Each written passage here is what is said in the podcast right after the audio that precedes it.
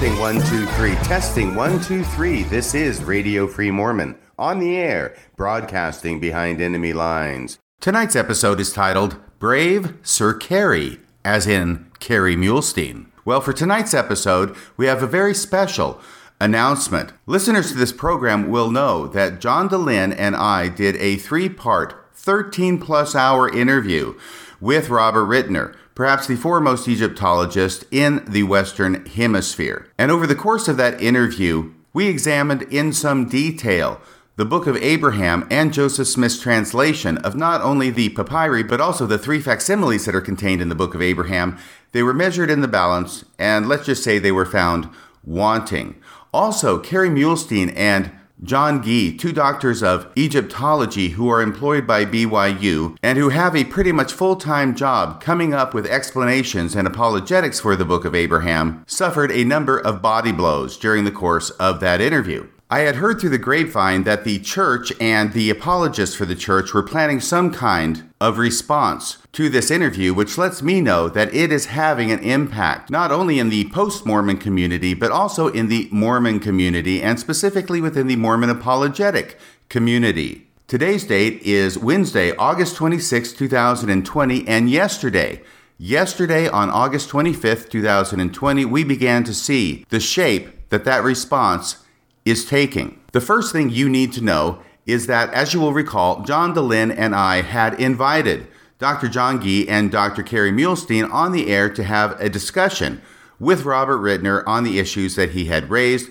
to hear their points of view and their responses, to give them a platform where they could defend the Book of Abraham, which they obviously believe is true and which they obviously believe accurately reflects ancient history. We heard no response back from either Dr. John Gee or Dr. Kerry Muhlestein until until yesterday when Dr. Kerry Muhlestein responded to John Dehlin by email. Here is the response from Kerry Muhlestein to John Dehlin. Dear Dr. Dehlin, well, that's nice of him. He calls him Dr. Dehlin, at least.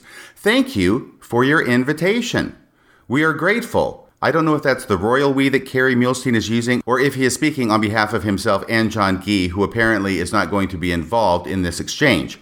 We are grateful that you would like to give us a chance to present our point of view.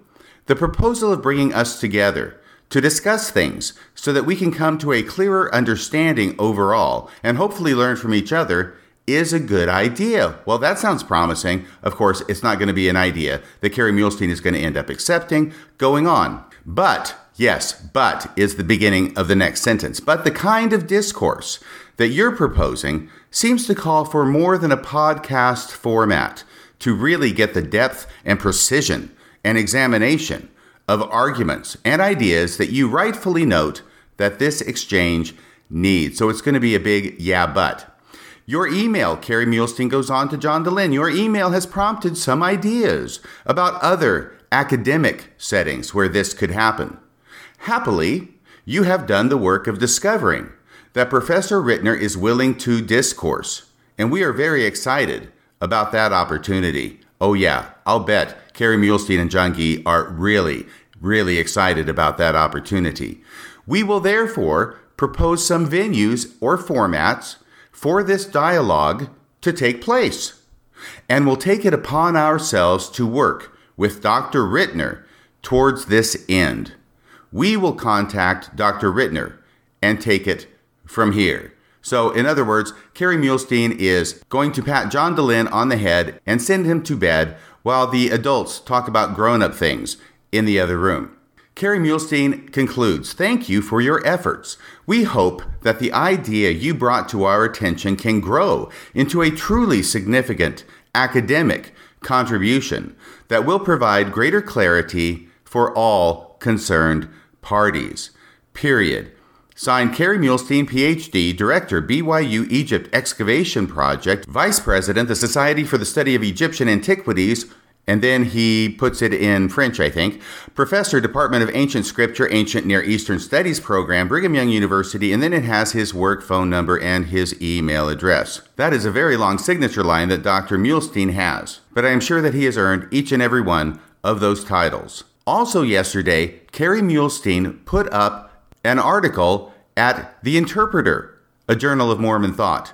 Generally, they only release articles on Fridays. In fact, every Friday for many, many, many months and even years now, they've been putting up an article every Friday. And the editor of the journal prides himself on the fact that they have managed to put up an article every Friday. Yesterday, however, the 25th of August, 2020, was a Tuesday, so this is an exception to that rule. The title of Kerry Muhlestein's essay at the Interpreter Foundation, where you can find it, is Raising the Abrahamic Discourse, an essay on the nature of dialogues about the book of Abraham. Well, what we're going to see is that Dr. Muhlestein is not going to talk about any of the details or the issues related to the book of Abraham, but is basically going to lay out why it is that he and or Dr. Gee are not, repeat, not going to go on any podcast or any other live format to talk with Dr. Ritner about the book of Abraham. No, what they are going to want everyone to do is be patient. Be very patient. In fact, patient is the word he uses. Be very patient while they take their time and write up some kind of article or book that's going to be a response to Dr. Ritner and the points he has raised, and then allow Dr. Ritner the chance to spend even more years writing his response to their response. And one gets the idea that what they really want to do is pretend they're responding to the issue and then in this response, saying they're going to take several years before they actually get around to responding, and hope that in the meantime, everyone will simply forget about this whole fracas and the problem will go away for them. Here's what Kerry Muhlestein says. I'll insert a few comments along the way. We live in an era of online communications. Well, that's certainly true. If you want to reach large numbers of people in quick fashion, then online videos, blogs, memes, and podcasts have become the tool of the moment. These tools are effective at conveying information in an attractive and user friendly format and in a way that can reach across the globe in mere minutes. Well, that sounds like all positives to me. Moreover, they are quite convenient for the consumer, another positive, which further helps spread the message. They certainly have their place and do some things very well, but I bet you can guess what he's going to say they don't do very well. Well, that has to do with academics about the Book of Abraham. Kerry Muhlestein goes on. If these online communications have a downside, it is ensuring the accuracy of the information they convey. Well, I don't know why it is that podcasts have any more difficulty conveying accurate information than the videos that Kerry Muhlestein himself and John Gee himself, for that matter, in which they have appeared, and also the numerous articles that they have written, many of which we've quoted in our podcast, which also contain incorrect information. So, what I'm saying here is that Kerry Muhlestein says that if these online communications have a downside, it is ensuring the accuracy of the information they convey. Well, the downside of the articles, at least by Kerry Muhlestein and John Gee, is the same one. Just because they're writing it up in a scholarly paper doesn't mean that it ensures the accuracy of the information they convey. Going on, many are accurate, many are not, and it is difficult to tell which is which. One could say the same thing about papers published in scholarly journals. I digress. Like news sound bites, such media often seems to lend themselves to simplistic and over-reduced explanations that frequently misrepresent complex matters. Well, that may be true in a general sense, but the interviews that John Dehlin and I did with Robert Ritner are over 13 hours in length. They are anything but a soundbite, and they are not over-reduced explanations. They are indeed going deep into the heart of the matter, into the complex matters that Kerry Muhlestein refers to here. Further, somehow, they often easily fall into a low level of discourse. Well, I hope he's not talking about yours truly there. This is not true of all of them. This is not true of all them. No, I think there should be an of in there, but perhaps this was put up hastily. This is not true of all them. It really depends on the hosts and forums. Yet, too often, this is exactly what happens. Some who engage in these electronic venues work very hard to try to provide accurate information at an honorable level of rhetoric. Such an example would be Radio Free Mormon. Oh, no, he actually doesn't say that last part. I made that up. He goes on, but the forum does not require it and thus many are extremely poor at ensuring a high academic quality of information, and sometimes make little to no effort at maintaining the kind of respectful and noble level, noble level of discourse that is supposed to be the hallmark of the academic world. Well, I think we can see where this is going, can't we? Podcasts, bad. Written papers, good. Nowhere has this been more apparent than in some podcasts that have recently been released in various venues about the book of Abraham. Well, I imagine I know exactly what he's talking about there.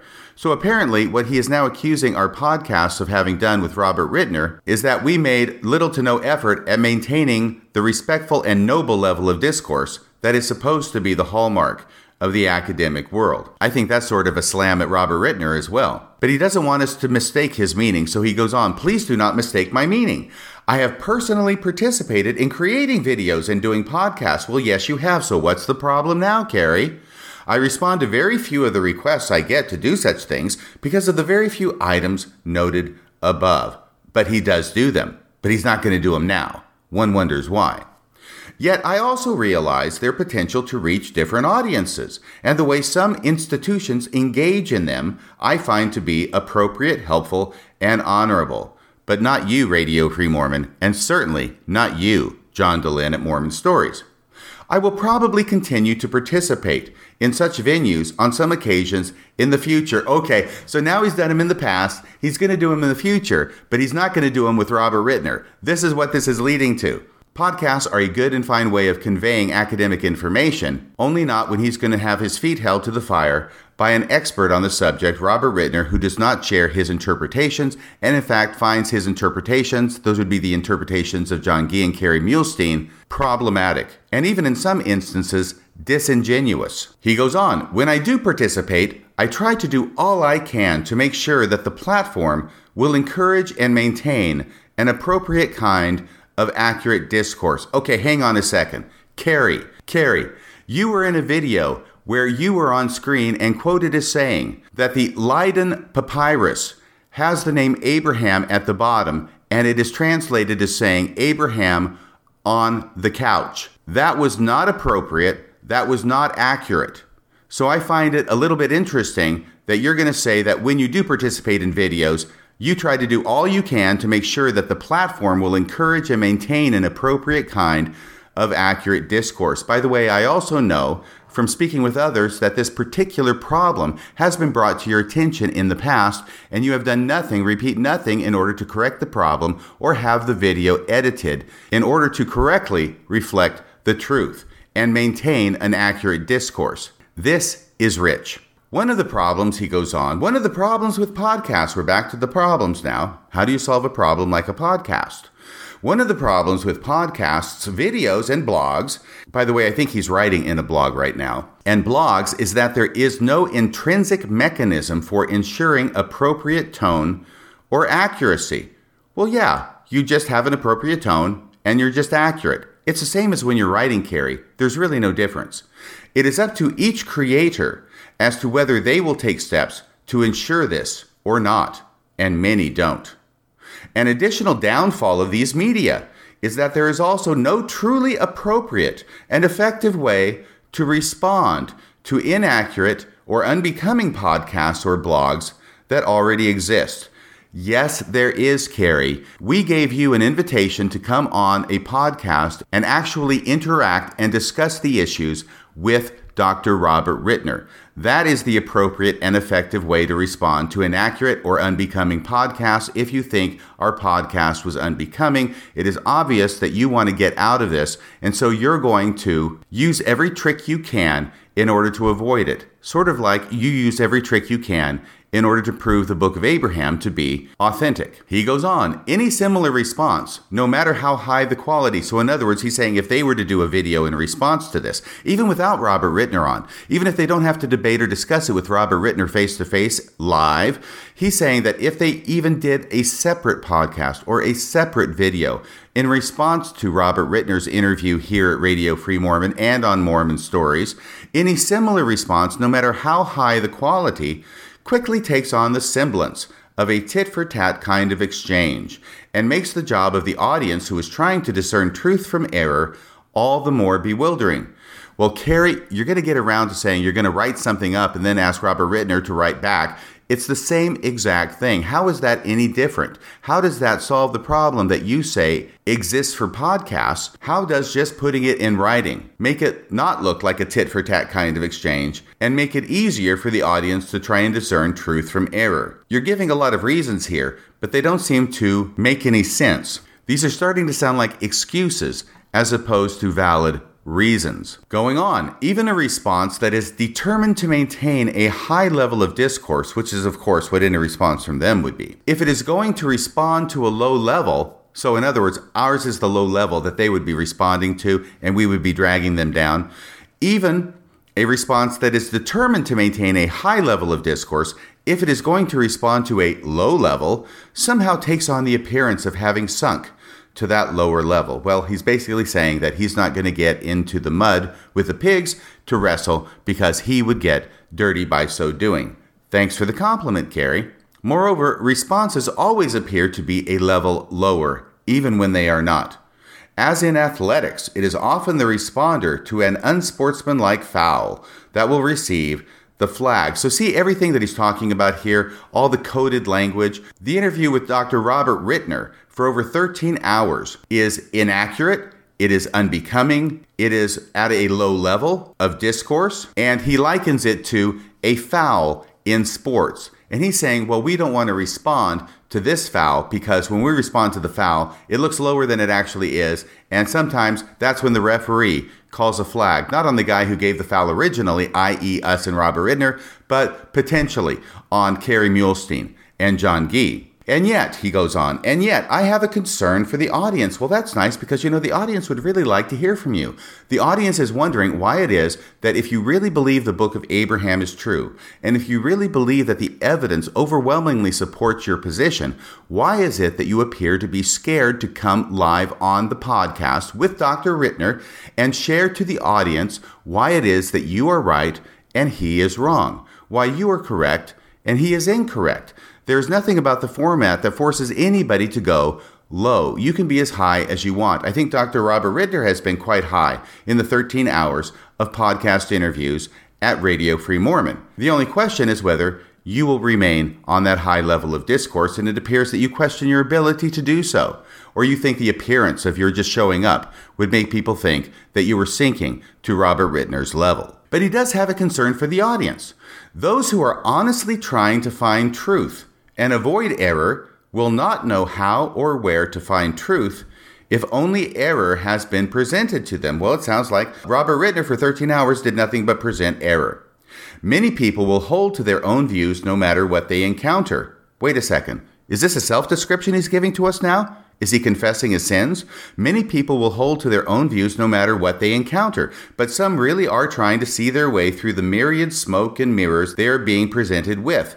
Pardon the dangling participle. For their sakes, for the audience's sakes, for those who are really trying to find truth and understand what is what, it seems worth presenting another side, or at least making an attempt to fan away some of the smoke. So, of course, this is the smoke that Robert Ritner has blown over the scene. These are the mists of darkness that are causing difficulty to those who are holding fast or doing the best they can to hold fast to the iron rod of the book of Abraham. So, he wants to respond. He thinks it's important to respond because there are some in the audience that are really trying to find out what it is that Robert Ritner said is wrong and what Kerry Muhlestein and John Gee will say is right. Going on. I also have a great desire to come to greater clarity and understanding of the book of Abraham. Parentheses, right?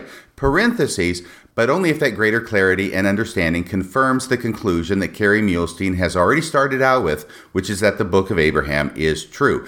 I'm not making that up. He has said as much in public as part of a lecture that he gave at a presentation that he starts with the conclusion that the book of Abraham is true and then he works backward and makes all the evidence fit his predetermined conclusion. There is much to learn, he writes. There is much to learn, and I believe that if we do it the right way, we can make real advances.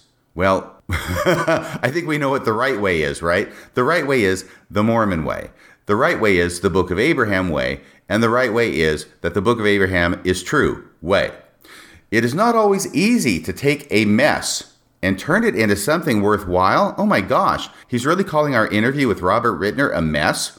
It is not always easy to take a mess and turn it into something worthwhile. Yet in this case, I think it's worth the effort. Well, thank you so much, Kerry Muhlestein.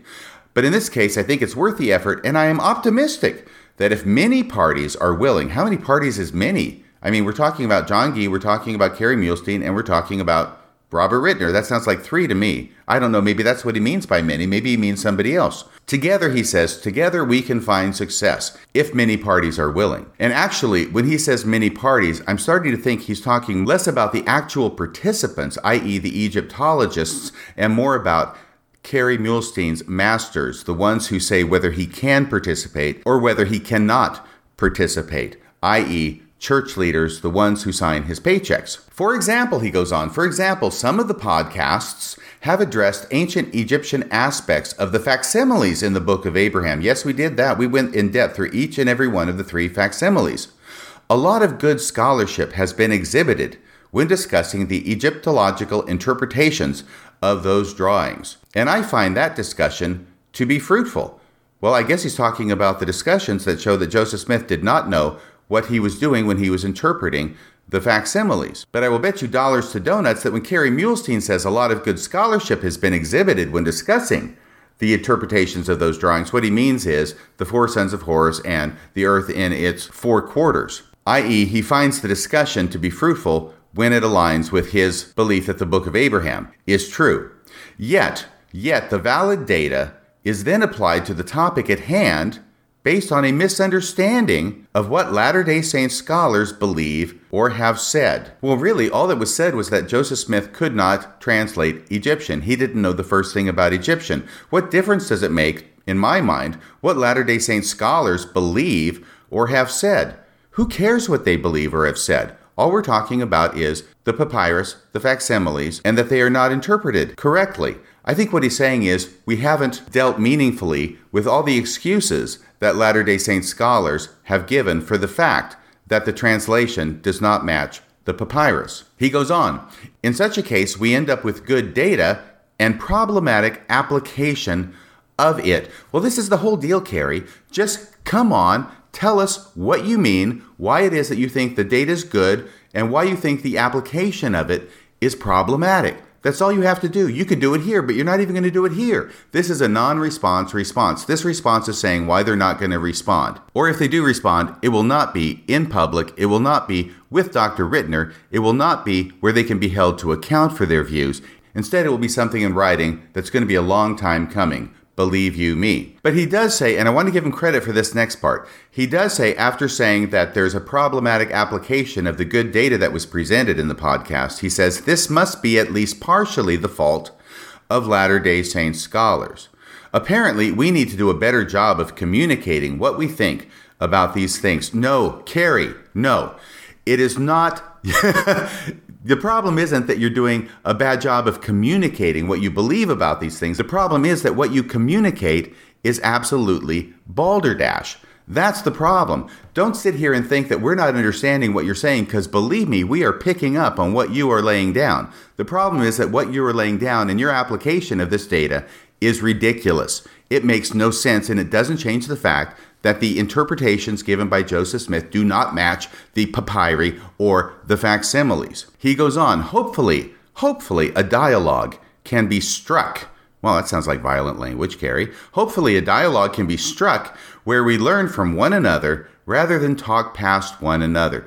And of course, the solution he's going to come up with is not learning from one another, where we actually talk to each other and with each other. He's going to propose it be done in writing, and therefore it will ensure that we continue to talk past one another. Until then, online communications will inevitably present somewhat meaningless sides of a discussion on different trajectories. Kerry, that's not inevitable. Kerry, this is an excuse for why it is that you are scared to come on the podcast and actually talk to Dr. Ritner. This much is becoming quite transparent, in spite of all your protestations. To the contrary, misrepresentations of points of view, even unintentionally, can only lead to misinformation. Well, that's why you get the invitation to come on the show so that you can tell us where we have misrepresented your point of view and settle the matter, not wait for years for you to put something in writing. Further, he goes on, further, he has a lot to say about absolutely nothing here. Further, presumably because of the difficulty of delving into complex matters in simple forms, only after partial information is conveyed. Is that a sentence? It ends with a period. Let me try it again. Further, presumably because of the difficulty of delving into complex matters in simple forms, often only partial information is conveyed. Okay, that is a complete sentence. Now I understand it. He's saying because it's a simple form, the information presented will be incomplete. well, I would say incomplete information is something that is the hallmark of Kerry Muhlestein and John Gee even in a written form. This is what all of their writings about the book of Abraham consist of is partial information and deliberately partial information with the part they don't want you to know deliberately withheld by them. But in a form see if it's in writing and you're reading it in a journal or in a book in a form that you cannot ask them any follow-up questions or for clarification or say hey what about this important fact that contradicts your thesis? Why didn't you include that or deal with it? Kerry this is like Kerry Muhlestein's recent presentation at the Fair Mormon Conference within the past month, where he got up and gave a presentation about the history of Joseph Smith's translation of the Book of Abraham, and he wanted it all to fit his particular theory, which is that the translation was received by revelation and had nothing to do with the Abraham Egyptian papers, and at the same time, he is studiously ignoring a whole host of other data points that contradict his theory. But he's presenting at a Fair Mormon conference where he's not going to be held to account. I actually sent in a question to call him to account, which he managed to avoid answering because he knows what he's doing. He knows he's hiding facts and he is insistent that nobody is going to call him on it. If Kerry Muhlestein were on a podcast with me, I would be able to hold his feet to the fire and insist that he answer the question that I am asking. Obviously, this is a prospect that Kerry Muhlestein does not relish. He goes on, this, combined with the problems outlined in the previous paragraph, leads to discussion that can be misleading for the audience and yet seems so convincing. If we are misleading the audience, Kerry, as you continue to insinuate, it is your job, no, it is your duty, damn it, as an Egyptologist to come on the air and correct us on anything that we say that is misleading, not to simply write an essay that goes up on the interpreter yesterday, which outlines a number of excuses as to why it is that you refuse to do the obvious thing, the right thing. But unfortunately, the thing that you are scared of doing and makes you wake up in the middle of the night in a cold sweat thinking about coming on live with us and Dr. Ritner. I will use one example. Well, this is going to be helpful. I will use one example. In one recent podcast, Joseph Smith was attacked. Okay, look, we're not attacking Joseph Smith. I know you like to use that verb because it feeds into your persecution complex and helps you present to others that you are defending someone who's being unjustly attacked. He's not being attacked. All we're saying is he couldn't translate Egyptian like he said he could. In one recent podcast, Joseph Smith was attacked for what the guest felt. By the way, the guest is Dr. Robert Ritner, of the Oriel Institute at the University of Chicago. He is not just the guest, okay, Kerry? You can use his name. Say the name, Kerry. Joseph Smith was attacked for what the guest felt was an inaccurate reconstruction of a missing part of a drawing on a papyrus. I think here he's talking about facsimile 1 and the head of the priest of Pharaoh as it is incorrectly interpreted. The debated point is whether a now missing depiction of a head should have been of a human head or the head of the Egyptian god Anubis.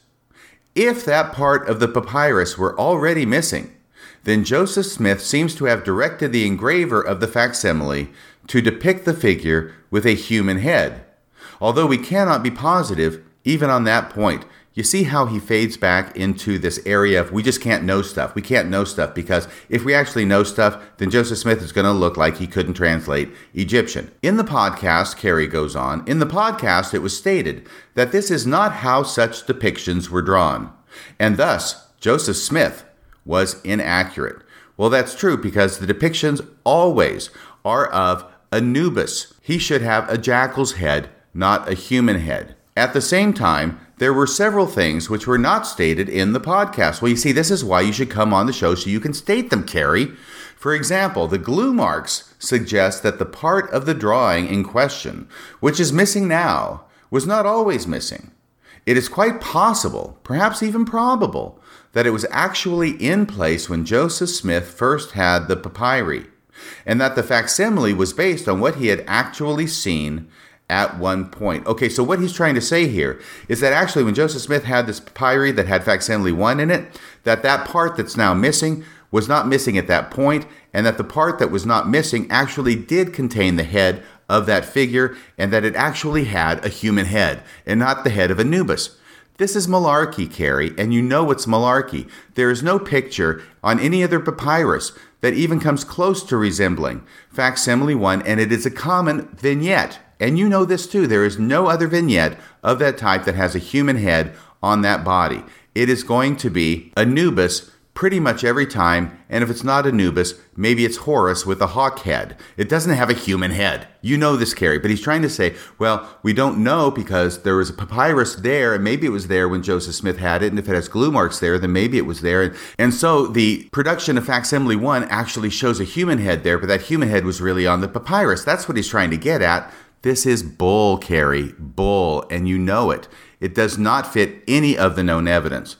He says further, we cannot tell the extent, once again, fading into this backdrop of we can't know. There's so many things we don't know. We can't prove that Joseph Smith was a fraud because there's so many things we don't know. Further, we cannot tell the extent to which Reuben Hedlock, the artist, was acting on Joseph Smith's instruction and how much was his own initiative. I'm going to have to call you on that, Kerry. See, if you were here on the podcast, I could call you on this to your face and then you could respond. But this is bullcrap.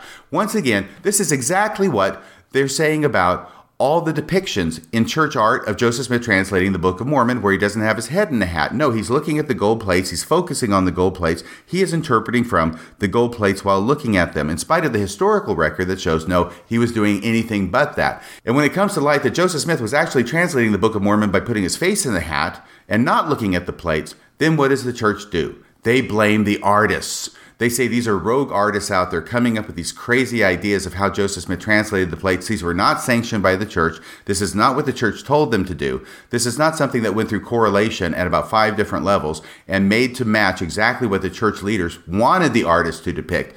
No, the excuse is that these artists were off they're doing their own thing, and the church and the church leaders cannot be held responsible for what the artists are doing. This is exactly the same argument that Kerry Muhlestein is making about the artist Reuben Hedlock, who did the lead plates from which the facsimiles were printed. He's saying, well, we don't know that Joseph Smith told him to put a human head on this figure. Maybe Reuben Hedlock just did that on his own. You know, he's off there doing it on his own, and Joseph Smith doesn't know anything about it, even though he's the editor of the Times and Seasons in 1842 when facsimile 1 is actually published in its pages. Come on, Kerry. You can do better than this. Further, he goes on, in the same podcast, it was pointed out that there are a number of unique features about this particular drawing. Oh my God. Now he's going to go back into this whole idea of, hey, there's unique features about the drawing. It's unlike, in some little respects, other known examples of the same kind of vignette. And therefore, because there are different things in it, then maybe it could be any kind of reconstruction. Maybe it could be a human head there.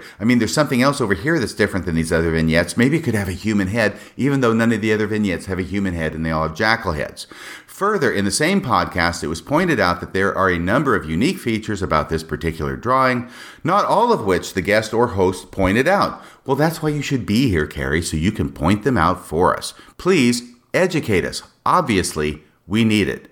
Pardon me while I get my drool cup. It seems logically inconsistent to dictate that one unknown part of the papyrus must conform to known drawings when other known parts of the papyrus clearly do not. In fact, a good scholarly treatment of this vignette should admit that there are enough unusual things about it that we cannot honestly claim that we fully understand what is going on with it. Once again, Kerry, you're wrong you're wrong and you know you're wrong. You're making an argument that is based upon, oh, we just don't know, when actually we do know. We do know what is going on in that picture. Now, let's be clear. There can be a disagreement among Egyptologists as to what is going on in this picture. It could be Osiris being raised up from death. At the same time, he is impregnating his wife Isis, who is in the form of a falcon sitting upon his erect penis. That is one thing it could mean, depending upon how it is reconstructed. And that is one view of a large number of Egyptologists. There is a second view that actually it is Anubis, the god of the dead, who is protecting and embalming and blessing the dead body of Osiris. It could be one thing or it could be the other. Egyptologists do disagree based upon the state of the papyrus, which does have some parts missing, as to which of those things is being represented in this vignette. But Kerry, what Egyptologists do not agree on, what no non Mormon Egyptologist believes, is that this vignette represents Abraham being sacrificed on an altar by a priest of Pharaoh and the angel of God coming down from heaven in order to save him. No Egyptologist who is not a Mormon believes that that is anywhere near an accurate reconstruction of this vignette. So if you were to look at this as a Venn diagram, way down here in the bottom left quadrant, you have a relatively small circle of interpretations of this vignette that competent Egyptologists, non Mormon Egyptologists at least, understand this representation to be. But way over here in the upper right quadrant is another very small circle that John Gee and Kerry Muhlestein believe this vignette represents. That's the sacrifice of Abraham. The problem with Kerry Muhlestein's argument is he wants to take those two circles, which are completely separated and in opposite corners of this Venn diagram, and pretend that actually they're not separated, they actually overlap at least to some degree, and that there is some agreement between non Mormon Egyptologists and Mormon Egyptologists, such as Kerry Muhlestein, as to what this vignette represents, when that is not, repeat, not the case. Nice try, Kerry. It's not going to fly. This kind of argument is not going to fly, whether you say it publicly on a podcast or whether you write it on a blog. It's still the same old hogwash. He then goes on with his argument about, well, you know, this was a priest who was wearing a jackal head. And so, really, when a human head was put on the figure instead of the jackal head, it's really just showing the priest himself, which is what he would have looked like without the jackal head. Additionally, whether originally the drawing depicted Anubis's jackal head, which it did carry and you know it, or the head of a human, which it didn't carry and you know it, it would have been understood that the role being performed would have been performed by a priest. Wait a second, that's not true, Kerry. That unequivocal statement that you just made, that it would have been understood that this was being performed by a priest, is not true. Now, in some circumstances, it could have been understood that way, but it would most likely have been understood that it was being performed by, guess what? Anubis, the god of the dead. Not a priest, Anubis himself. He goes on, perhaps it was a priest representing Anubis, but a priest nonetheless. Wrong again, Kerry. Thus, if that piece of papyrus were missing when Joseph Smith first acquired it, and if he said it should be reconstructed to depict a priest, such a reconstruction would be accurate to the meaning of the drawing, which would be remarkable in and of itself. Oh, geez, Kerry, come on. Really? You really think that would be remarkable?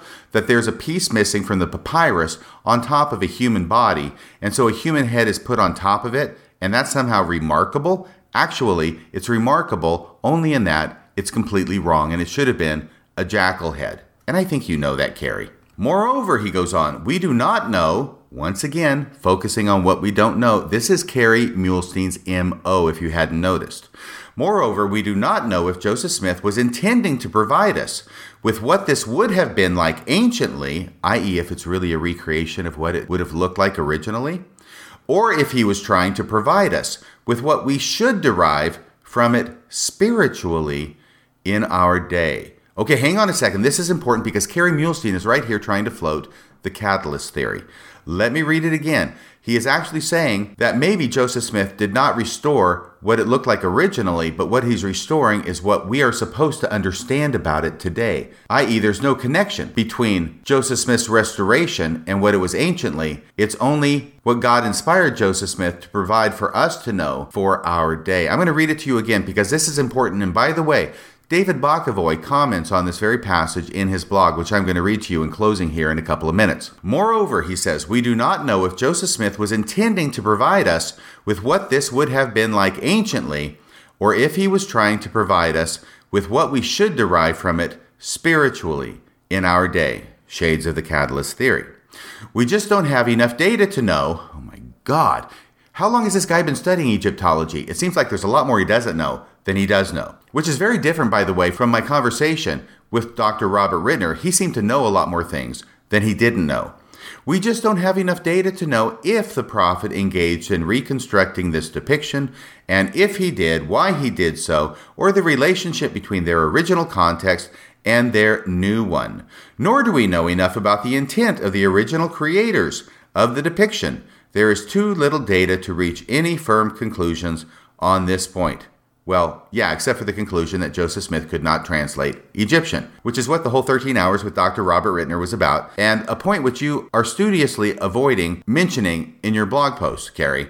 I've got to say. Thus, while on the podcast, it was spoken of as if this were a simple open and shut case, even the brief and simplistic treatment provided here should be enough to demonstrate that this issue is not so simple and it is anything but closed. Well, except for the issue that Joseph Smith couldn't translate Egyptian to save his soul. I believe it misrepresents the complexity and richness of the vignette and the possible ways Joseph Smith interacts with it. Once again, Kerry, your creative imagination can run wild. That's fine by me. You can believe whatever you want. But the one way that Joseph Smith interacted with this vignette that is now firmly off the table is that he was actually translating the Egyptian or correctly interpreting the meaning of the vignette. That's the one thing we know he did not do. But Kerry wants to say there's all these things that we don't know, and so who knows? Maybe he was translating it correctly, or maybe God gave him the correct translation, or maybe this, or maybe that, or maybe some other damn thing. That is what passes for scholarship in your neck of the woods, Kerry? Okay, well, I guess you do teach at BYU. My apologies for any of my listeners who are graduates from that prestigious university. He goes on, this kind of thing happens again and again in these forums, and the reader needs to be aware that they are not being given the whole picture. Well, it's actually not a reader in these forums because it's a listener or a viewer in these forums, but he says reader, probably just by reflex. And the reader needs to be aware that they are not being given the whole picture. Well, kind of like when you write your papers, Kerry. Geez, it just seems like when you're pointing a finger at us, three fingers are pointing back at you. Glass houses, Kerry? This is a shame, he says, wagging his finger and saying tisk tisk. This is a shame because an exciting and beautiful discourse could be had about this subject if the involved parties were willing to really engage. Hang on, hang on, Kerry. We are willing to really engage. Robert Ritner is willing to really engage. You are the one who is not willing to really engage. So the shame, if any shame there be, is solely on you and on John Gee. Once again, he said, This is a shame because an exciting and beautiful discourse could be had about this subject if the involved parties were willing to really engage. We could all have our understanding expanded. Instead, what is currently happening is misleading for listeners. Okay, how many times can you say it's misleading without ever once coming on board and explaining to us and our audience why it's misleading, Kerry? The invitation has been made, and I want to be clear about this. This invitation was made to you, Kerry, and also to John Gee, and we also put in there that you could determine when it would happen. Well, of course, it has to match Robert Ritner's schedule, and other schedules have to be taken into account. But we're not dictating that you got to meet us on such and such a day at high noon, otherwise, you don't get a chance to talk. You get to determine the schedule, you get to determine the forum, you get to determine all the terms of the discussion or the debate in the podcast. All of that was in the letter to you, but none of that is good enough for you because you don't want to come on at any time or in any forum of discourse, even though you get to choose it any terms of the discussion, even though you get to choose those as well. You're not going to do that, even though you're accusing us and Dr. Ritner, by the way, of misleading the listeners to the podcast. It's good to know you have the courage of your convictions, at least, Kerry. Again, this is the inherent flaw in the kind of podcasts that have been produced of late. It is not a forum that lends itself to truly complex matters. And delving into the ancient world and modern revelation is inevitably a complex undertaking. Well, it's a complex undertaking because you have to make it complex in order to account for the fact that Joseph Smith's translations do not match the facsimiles or the papyrus. I think that much is clear by now. Kerry Muhlestein, Making the Simple Complex since 1978. He goes on, this is all the more so when all the participants are bent on coming to the same conclusion. Now, I've got to take issue with you there too, Kerry, because time after time I presented your apologetic responses to Dr. Ritner in order to get his reaction to them.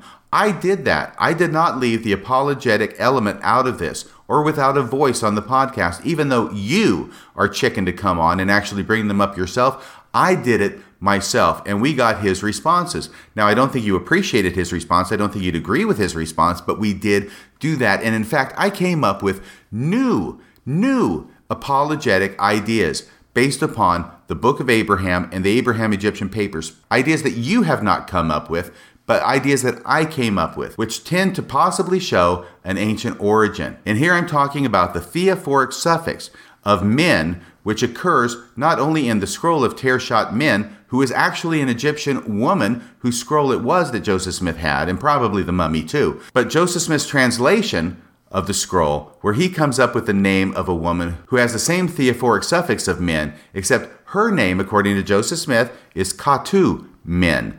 I brought that up. I did. Radio Free Mormon. By the way, you can use that idea in future publications, but you need to give me a footnote. Okay? That's the deal. That's how scholarship works. That's what being an honest scholar looks like. Thus, he goes on, thus one should be very, very careful, two varies, about how much stock should be put in a communication that is taking place in a medium that is not capable of handling the nature of the communication. Oh my gosh. So basically, what Kerry is saying is this is too complex for it to be done on podcast, even if we allow you to speak as much as you want, even if we give you all the time you want, even if we allow you to determine the terms of the discussion. Nope, not going to happen. Too complex. Wouldn't be prudent. As a result of this and other issues, my gosh, how much can he say about the same thing? As a result of this and other issues, many of the online communications about the Book of Abraham have been deeply problematic. For my own research purposes, I have listed dozens of examples of places where incorrect information, unstated incorrect assumptions, mischaracterization of arguments, and withholding of information whoa, withholding of information et tu, Brute. Withholding of information or evidence was rampant. I have also listed many places where participants said incorrect things about colleagues. These are things that I personally know were just wrong. As someone with in depth knowledge about the issues and the people, he's talking about himself and John Gee and maybe even Dan Peterson, I found the miscommunications and misinformation that were in these podcasts to be disappointing. Oh, that's too bad. He's disappointed. Yet I do not want to turn this essay into something problematic either. So here he's going to say, after calling Dr. Ritner and these interviews on this podcast, all sorts of names. It has low discourse, it's misleading to the audience. And now he's just talked about all the mischaracterizations and everything, but now he's going to say, "But I'm going to take the high road." Okay, after slamming after slamming Dr. Ritner in the podcast, I'm going to take the high road. Yeah, nice tactic, Kerry. I saw what you did there. Yet I do not want to turn this essay into something problematic either, so I will instead put my efforts into creating the kind of careful, systematic writing that can advance the field. See, here's where he's going to get to the writing. I won't talk, I'm just going to write. I will just push forward in good research, which he's known for, by the way, far and wide among his colleagues. Just ask Kara Cooney. I will just push forward in good research. For those who are patient, okay, here's where he gets to the patient. You're just going to have to wait. We're going to respond. This is a response that we're making here on the Interpreter website on August 26, 2020. But our response is that you're going to have to be patient to get our response because we're putting it in writing. We're not doing any damn podcasts. I will just push forward in good research. For those who are patient, such good research will carry us through. So, sorry, if you wanted to go on a podcast, it's your fault. You're just too impatient.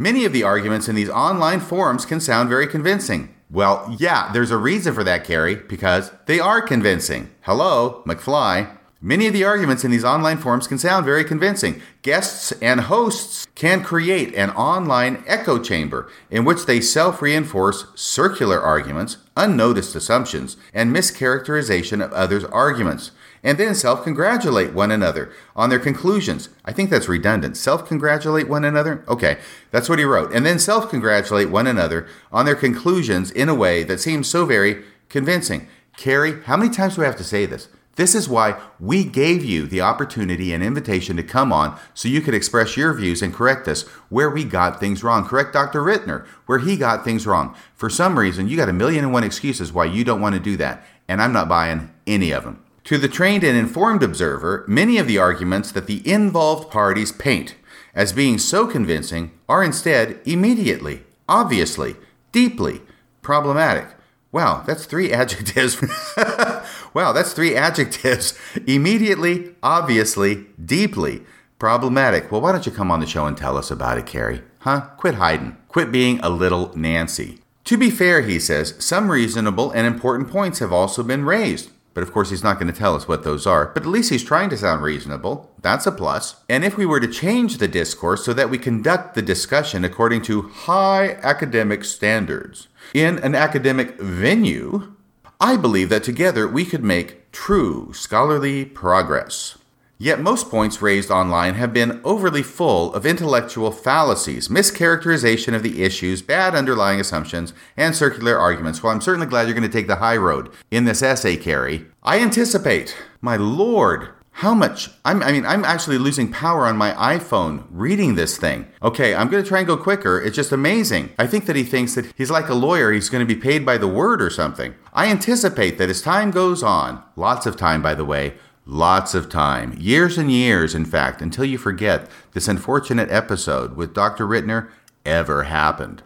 I anticipate that as time goes on, these will be discussed in an appropriate and reasonable fashion. This will happen over the course of time. and for some audiences, it is crucial that they know now that the self congratulatory echo chambers they may have encountered are not all that they seem.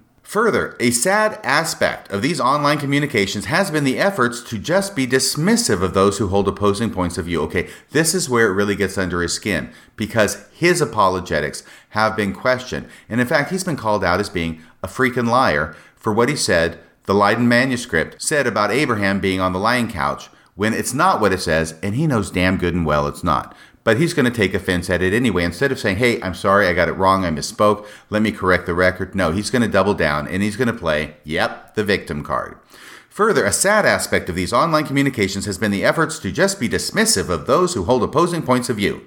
Those who say that scholars, such as myself or John Gee, are pseudo Egyptologists. I don't think anybody said they were a pseudo Egyptologist. I mean, they're real Egyptologists. They have real degrees in Egyptology from accredited universities. It's just that they choose to use their powers for evil instead of good. Once again, those who say that scholars such as myself or John Gee are pseudo Egyptologists or only have a patina or patina of scholarship. Nobody said that either. I don't think the word patina came up at all. Well, maybe it did. Maybe maybe Robert Ritner said that. I think maybe he did. A patent of scholarship. Well, if the shoe fits, wear it, Kerry. Have either completely failed to do their homework or have willingly misconstrued the truth, presumably to help further their agendas.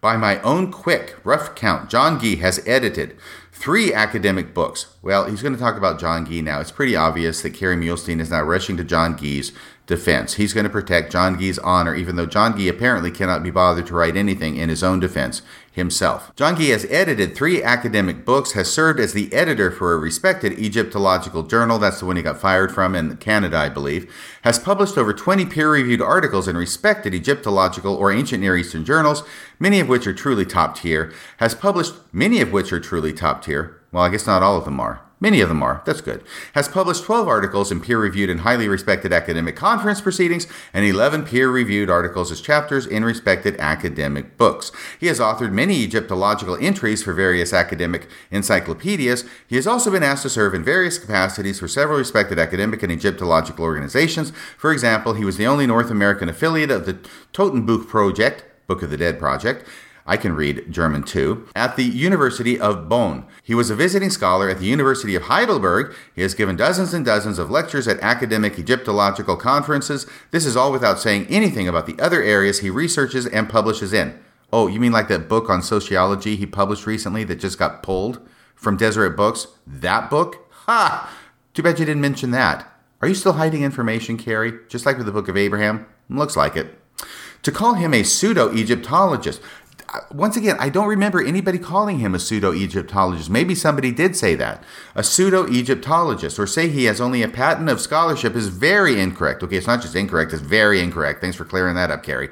I do not wish to speculate as to why such knowingly inaccurate statements were made, but I find them shockingly disingenuous, which is a nice way of saying that we are lying.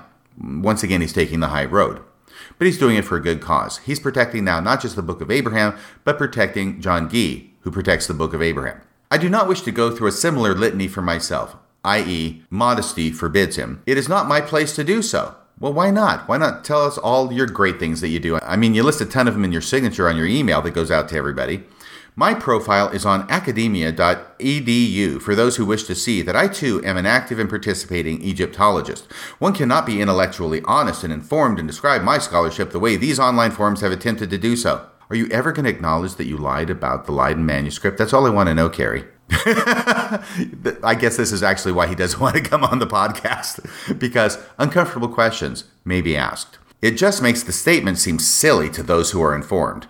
It is an example of the kind of low level discourse that scholars avoid because they are trying to truly deal with arguments, not win them at the cost of truth. So now apparently he's calling Dr. Robert Ritner, the most prestigious Egyptologist in the Western Hemisphere, as someone who is not really a scholar. Notice what he said. It is an example of the kind of low level discourse that scholars avoid because they are trying to truly deal with arguments, not win them at the cost of truth. So, Robert Ritner is not really a scholar and he's a liar, but he objects to John Gee being called a pseudo Egyptologist. Double standard much, Kerry? I wish to re emphasize. Oh my God, has he not emphasized these things enough yet? Okay, I wish to re re re emphasize that I am not saying that there is nothing of value in these podcasts, nor that every idea raised in them should be ignored. Rather, it is to say that those things that are of value should be stated in an appropriate academic venue, where an appropriate response could be made, i.e., out of the public light and years down the road. I trust that in the days to come, many of the reasonable issues that have been raised about the Book of Abraham will be dealt with in proper academic fashion. By the way, by the way, Robert Ritner has raised these issues for years and years now. He raised them in 2014 with his essay in response to the church's essay about the translation of the Book of Abraham. And years before that, he raised them in a book that he published dealing in depth with the Abraham Egyptian papers and the translations that Joseph Smith purportedly made of the Book of Abraham. There's really nothing critical of the Book of Abraham that was new, with perhaps the exception of the lead plate for facsimile 3. That was new that was raised in the podcast, but they have not responded to these. They've been aware of these. John Gee and Kerry Muhlestein have been aware of these for years and years, but they have not responded. In fact, if we recall correctly, John Gee was asked at the end of his presentation at 2018 Fair Mormon Conference if he planned on responding to Robert Ritner's essay, and he basically said, Who cares? He thought it was in poor taste. So they know about them, but they haven't responded. They've ignored them. But now, now, apparently, the podcast has brought these issues to such a public awareness that now they're saying they're finally going to have to get off their high knees and actually do something about it. So, what they're going to do is not come on the podcast and actually talk about it in public. Instead, they're going to spend years writing something. In fact, he says, I have gained a number of insights as I have listened to these podcasts. Well, he's not going to tell us what those are either. Some of them have come as the result of good research. I don't know if he's talking about me there. Maybe he's talking about men, M-I-N, the theophoric suffix. While I often do not agree with how the data has been interpreted and I have identified incorrect assumptions that have led to these misinterpretations, nonetheless, some of the accurate information and accurate conclusions have helped me learn and come to my own new conclusions and better understandings. Well, good for you, Kerry. That's really, really heartening to know. Yet, God, he just goes on and on. Yet, as we think of these podcasts and attempting to turn them into something that is trustworthy and useful, i.e., something that's not a podcast, we must keep in mind that high level academic discourse is slow, kind of like the way John Gee talks. High level academic discourse is slow. It requires detailed and painstaking research. Haven't you done that by now, Kerry? Come on. Careful writing so you can slant the evidence and hide the truth. Review and revision. Review and revision, then editorial and peer review. There is no peer review at BYU. You know that, Kerry. Come on. John Gee has actually written an article talking about why peer review is a bad thing. Further revision, further review, editing, typesetting, more review, and finally, publication. Man, he really doesn't want to come on the show. The others can respond, then others can respond in kind. So what he's saying is wait for years, we're going to write something up. Hopefully you'll forget about it in the meantime. We'll write something up, we'll we'll publish it, and then Robert Ritner can spend years and years writing something to respond to that and hopefully by then Kerry's thinking Robert Ritner will die of kidney failure. That's the long-term plan. And that is in a process where no problems are encountered. So in other words, it could be longer than that. The review process hopefully helps identify bad assumptions. Well, it hasn't for you. Misinterpretations, ditto, etc., though it is not perfect at doing so. It is exactly this lengthy process which raises the chances that the information is viewed by many qualified individuals as being methodologically sound and that unseemly discourse is avoided. It does not ensure that everything meets the highest standards. Well, yeah, that's true. You've proven it. And not all publications go through this whole process. You mean like this blog that you wrote at The Interpreter? Further, mistakes will inevitably creep in. Still, this process greatly increases the chances of good scholarship delivered in suitable rhetoric. It also allows for proper academic rebuttals that can help correct mistakes and advance knowledge appropriately. So, what he's saying is not going to come on a show, not going to talk with Robert Ritner, not going to put myself in that danger where I can be exposed as being deceptive and misleading. Instead, he's going to say it's going to take years and years and years for us to produce something, and then years and years and years for Robert Ritner to produce something, and by then, hopefully, Everybody who knows about this will have either forgotten about it or died. Once again, he says this means that reliable responses to new arguments will be slow in coming.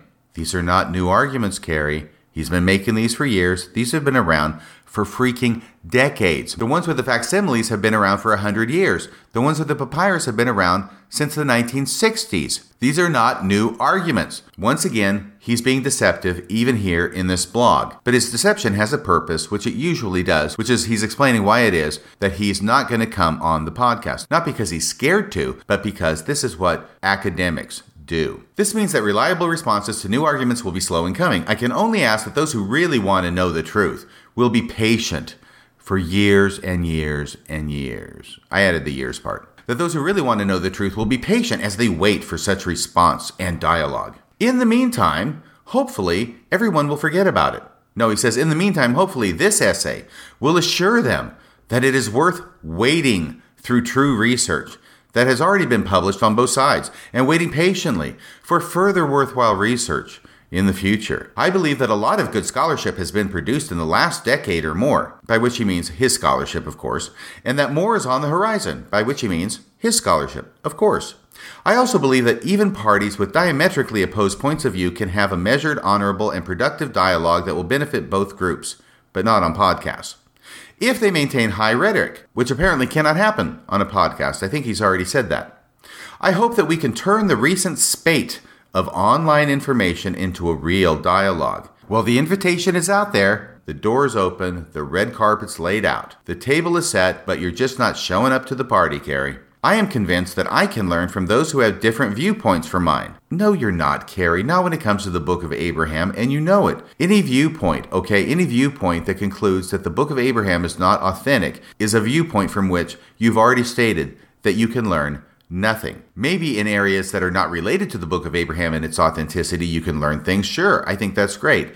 But really, when it comes to the book of Abraham, your mind is closed, sealed, and nailed shut. I am equally convinced that if they will really take my research seriously, that it can aid them in their desires for accurate information. So in other words, if you'll believe all the claptrap I put out there about the book of Abraham, you can benefit from that as well. Done correctly, this can be a scholarly dialogue that moves us forward in a worthwhile way, as long as it takes years to do it and means that I don't actually have to come on a podcast and have my feet held to the fire. In the meantime, this is the second time you started a sentence with in the meantime. In the meantime, I feel that the truth seeking audience should know that there are many things that have been said about scholars, their methods, their motives, and their abilities that I believe are wildly inaccurate. I wonder who he's talking about. In future days, I will be seeking for the appropriate venue and tone to address such matters. Well, we're all on tenterhooks wondering what that venue will be. Obviously, it won't be a podcast where he actually has to talk to Robert Ritner. Similarly, Many will seek for fitting venues for productive discussions regarding both the good ideas and the faulty assumptions and misinformation that has been conveyed. Once again, Kerry, I take the high road, Muhlestein. The hope is that this can take place in a way that is helpful for all involved to really come to clarity. In connection with this, Okay, we're actually to the last two paragraphs. My God, how long has this been going on? F me. In connection with this, may I express my hope for how such things will be done in the future? Let us try to address these issues in a scholarly and noble way. Let us avoid trying to cloud the issues by attacking people. And may we especially be honest and fair in what we say about people.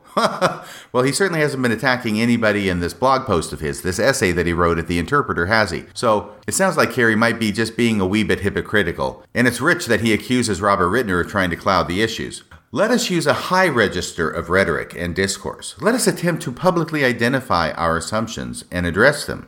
Let us try to honestly listen to the scholarly communications of each other with open minds, because obviously, if you don't agree with Kerry Muhlestein about the Book of Abraham, you're just not honest. Let us accurately represent the arguments of others. And then, And then, let us discourse with each other in a way that can help us all advance our state of understanding. There are ways to do this, and I hope we will. I believe we have nothing to fear, except coming on a podcast. oh, somebody, stop me.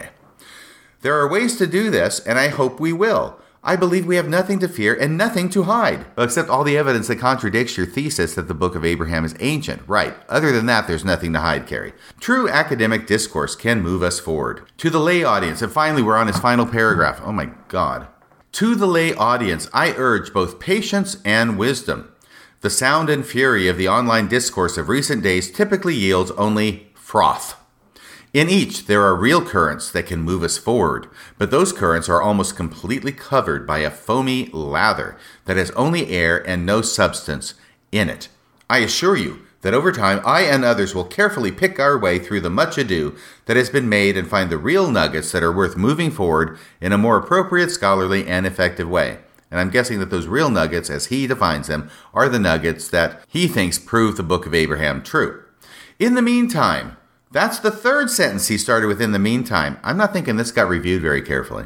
In the meantime, a great deal of worthwhile research has already been done. That would be the research that's on Fair Mormon. And by the way, they posted a Fair Mormon yesterday a brief essay talking about all the different essays that they have put up and linking to them in support of the Book of Abraham. See, this is a multi pronged approach. These didn't appear on the same day at Fair Mormon and also at The Interpreter with this essay by Kerry Muhlestein by coincidence. Please take advantage of that which has hitherto been done well, which is, of course, what he did. What he does is done well. What Robert Ritner does is crap, or at least it's froth. And be wary. be very, be wary, wary, wary of discourse, which easily catches attention but does not meet the high standards to which we should adhere. And then there's a nice picture of Kerry Muhlestein. Oh my lord. You know, I think he needs a shave in this picture. He's looking kind of scruffy. I think it's a good look on Kerry. So there is his response, his non response response, which really is not meant to respond to anything that was said in the podcast, but meant to explain why it is that his tail is between his legs and he is running out of this room and away from doing a podcast like a scalded dog. So now I'm going to conclude this podcast by reading David Bokovoy's comment on that one quote from this essay written by Kerry Muhlestein, where Kerry Muhlestein advances the catalyst theory as a possibility because this really strikes David Bokovoy the wrong way, and he'll explain why it is that it strikes him the wrong way in his post. But first, the quote. From Kerry Muhlestein, we do not know if Joseph Smith was intending to provide us with what this would have been like anciently, or if he was trying to provide us with what we should derive from it spiritually in our day. Here's what David Bokovoy has to say okay, man, I just have to say this. Back in 2012, I was teaching for BYU. I had spent over a decade devoted to LDS church education and was fully committed to helping the church appropriate critical scholarship. Kerry Muhlestein called me into his office because he had concerns. He had read some of my online arguments for the book of Abraham as inspired scripture. But he was concerned that instead of seeing the book as an ancient text, I suggested that Joseph Smith was using the papyri to provide the saints with a spiritual work of modern scripture. That it really didn't matter what was on the papyri, Smith gave the church what we needed. This led to the orthodoxy hearing, where faculty determined that my views and academic training were simply too critical to be trusted at Brigham Young University. So, in other words, here David Bokovoy is talking about the fact that back in 2012, Kerry Muhlestein read David Bokovoy saying basically the catalyst theory about the book of Abraham. That Joseph Smith may not have translated from Egyptian, but that God inspired Joseph Smith to give us what it was that God wanted us to have. And Kerry Muhlestein was so upset about this that he basically called a faculty meeting on the subject and prevented David Bokovoy from being employed at BYU because of this issue. And now, in 2028 years later, here Kerry Muhlestein is writing an essay that I just read to you, and the specific quote I just read, where he is now advocating the same thing that he found so objectionable in David Bokovoy eight years ago. As David Bokovoy put it, this led to the orthodoxy hearing where faculty determined that my views and academic training were simply too critical to be trusted at Brigham Young University. So it's interesting to see Kerry post things like this today in response to the recent Book of Abraham podcasts. You seriously can't make this stuff up, man. And I will second That salient observation from David Bokovoy. You really can't make this stuff up, man. So that is Kerry Muhlestein on the issue with his very lengthy essay, his non response response from the Interpreter online journal. That went up yesterday, August 25th, 2020, to explain in detail, elaborate detail, and in fact repeated and repeated elaborate detail why it is that he is not a chicken shit for not coming on the podcast. Message received loud and clear, Kerry. You and John are not chicken shits for refusing to come on the podcast. You are true scholars, not chicken shit. Okay? you are true scholars, and true scholars never want to come on a podcast or a radio show or be on TV or in a video to describe their views. Oh, wait a second, except Kerry already said that he'd been on videos and podcasts in the past, and he probably would be in the future. You know, this entire essay by Kerry Muhlestein is emblematic of the stuff he writes about the book of Abraham. It is self contradictory.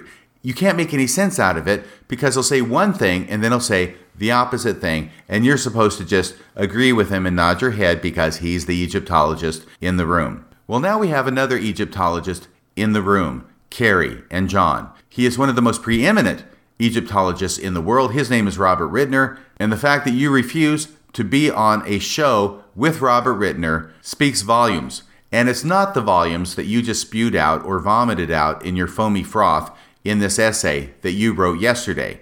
Kerry Muhlestein. Instead, the volumes it speaks is that both you and John Gee are afraid, actually terrified, to come onto a podcast with Robert Ritner where you know that your views will be subject to scrutiny and it will be shown that your entire career spent trying to prop up the Book of Abraham don't amount to a hill of beans when subjected to the scrutiny and the light of true Egyptology and scholarship. And what this shows beyond any doubt is not only do I know it, not only does John Dehlin know it, not only does Dr. Robert Ritner know it, but you know it as well, Kerry. And John Gee knows it too. You know the evidence does not support your position. If it did, you'd be happy to come on the podcast and explain exactly why it is that you're right and Robert Ritner is wrong. That's about all for tonight. Until next time, this is Radio Free Mormon, signing off the air.